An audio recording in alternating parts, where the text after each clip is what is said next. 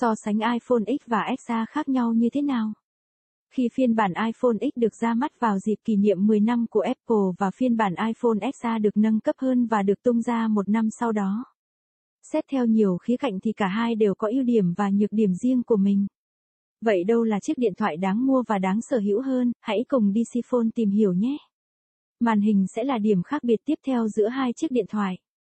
Cả hai phiên bản đều sở hữu nót tai thỏ giống nhau nhưng kích thước màn hình của iPhone XA là 6.1 inch sẽ lớn hơn so với khi màn hình của iPhone X là 5.8 inch. Bên cạnh đó, viền bezel của của phiên bản iPhone XA dày hơn so với iPhone X so sánh iPhone X và XA về dung lượng pin, giữa cả hai chiếc điện thoại này sẽ có sự chênh lệch một chút. Dung lượng pin của iPhone XA là 2942 mAh thì iPhone X là 2 716 mAh.